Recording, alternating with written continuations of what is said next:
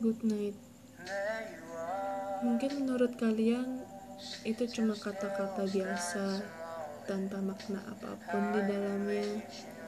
Tapi menurut aku, dalam good night ada seseorang yang sedang mendoakan kita. Ada orang yang berdoa agar malam kita itu tenang, mimpi kita itu indah, dan tidur kita itu nyaman.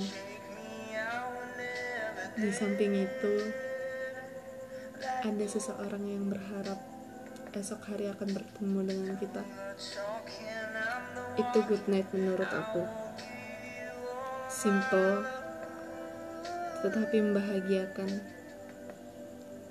Good night.